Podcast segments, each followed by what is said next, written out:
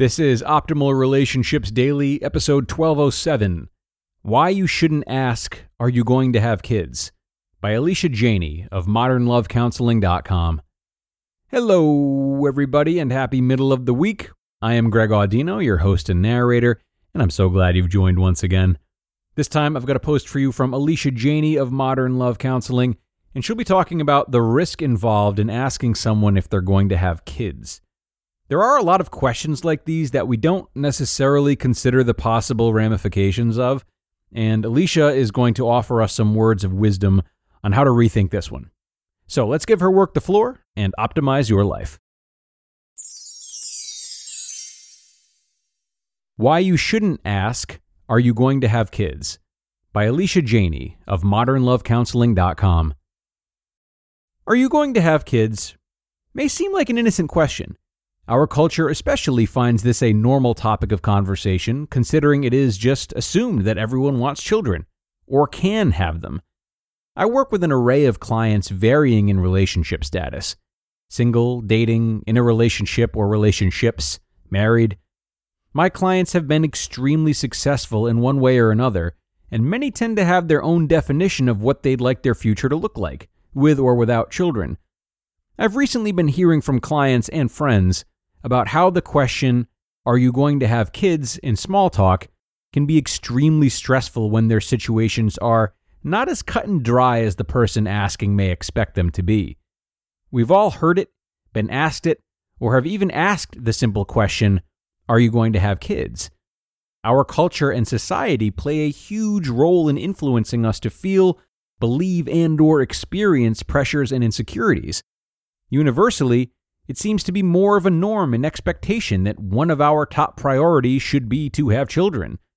Whether that norm is something we agree with and have wanted for ourselves since we were young, or is something that unfortunately causes internal conflict because we are uncertain, or is something we desire but is unattainable, this question has a lot more depth than a yes or no question. Sometimes people find themselves having to wait longer to have children because they are single and looking for a partner to settle down with. Other times, people find themselves in situations where they have a partner and a desire to have children, but biologically cannot. Some people find themselves with one child, but not able or wanting a second one.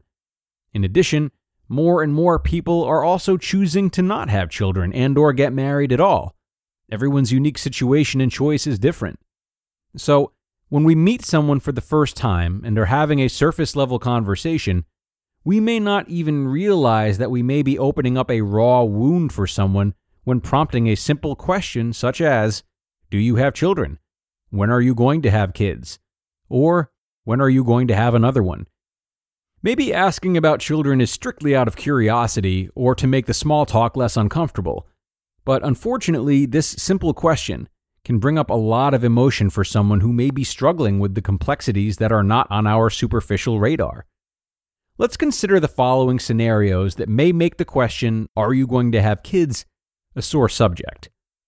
This person is or has struggled with infertility slash health issues and biologically can't conceive.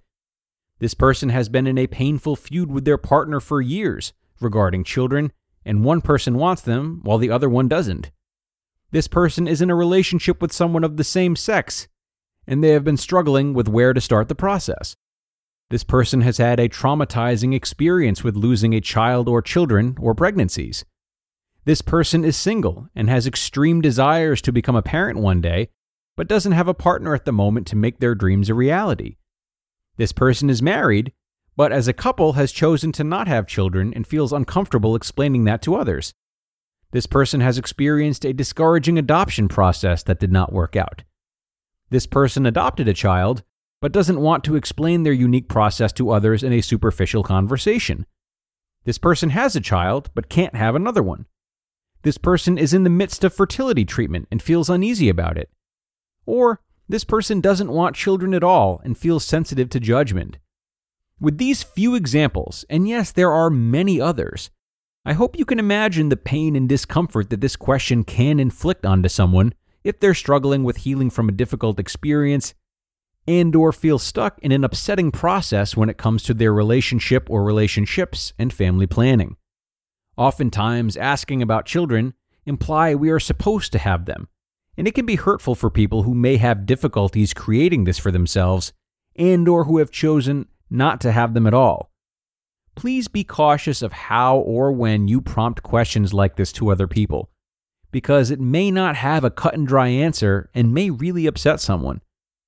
Instead of asking, Are you going to have kids? try being more mindful of these potentials going forward.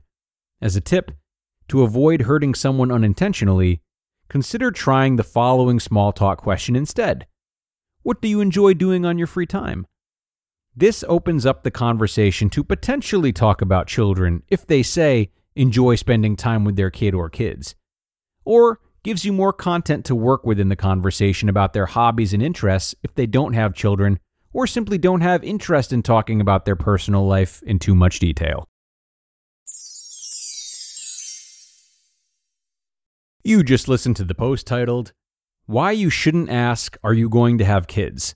By Alysha Jeney of modernlovecounseling.com.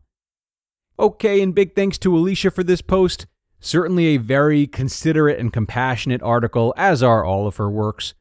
And I really like that angle. It's of utmost importance to consider other people's possible pain points when we speak to them.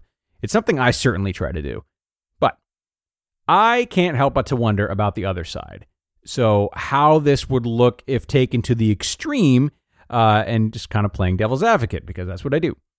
There are so many ways in which we might find ourselves bringing up sore subject matter. People's traumas and difficulties stem from so many different sources. You know, for example, I love Alysha's idea about asking someone what they do with their free time as an alternative, but even that type of question could lend itself to a list of potential pain points. So, what do we do with this? Well, obviously, certain types of questions, you know, questions about having children likely being one of them, are more volatile when it comes to maybe being hurtful to others. So you have to play the odds. But you must also not be so cautious as to never try to connect with anyone out of fear of hurting them. And you must anticipate that you will inevitably bring up something that's difficult for the person you're interacting with at some point if it's an extended relationship. That being said, focus more on how you can be supportive, empathetic, and curious about helping them if this does happen and they let you know that you brought up a tough subject. It's a good way to prepare yourself for what happens beyond the discussion of a difficult matter, staying one step ahead and being ready to work on the relationship if need be. Okay, that's all for me, everyone. Thank you, as always, for coming today for what I felt was another great post. Also, a post that I enjoyed offering some of my own thoughts on. We're out of here for now, though, but there will be more tomorrow as we enter our parenting leg of the week.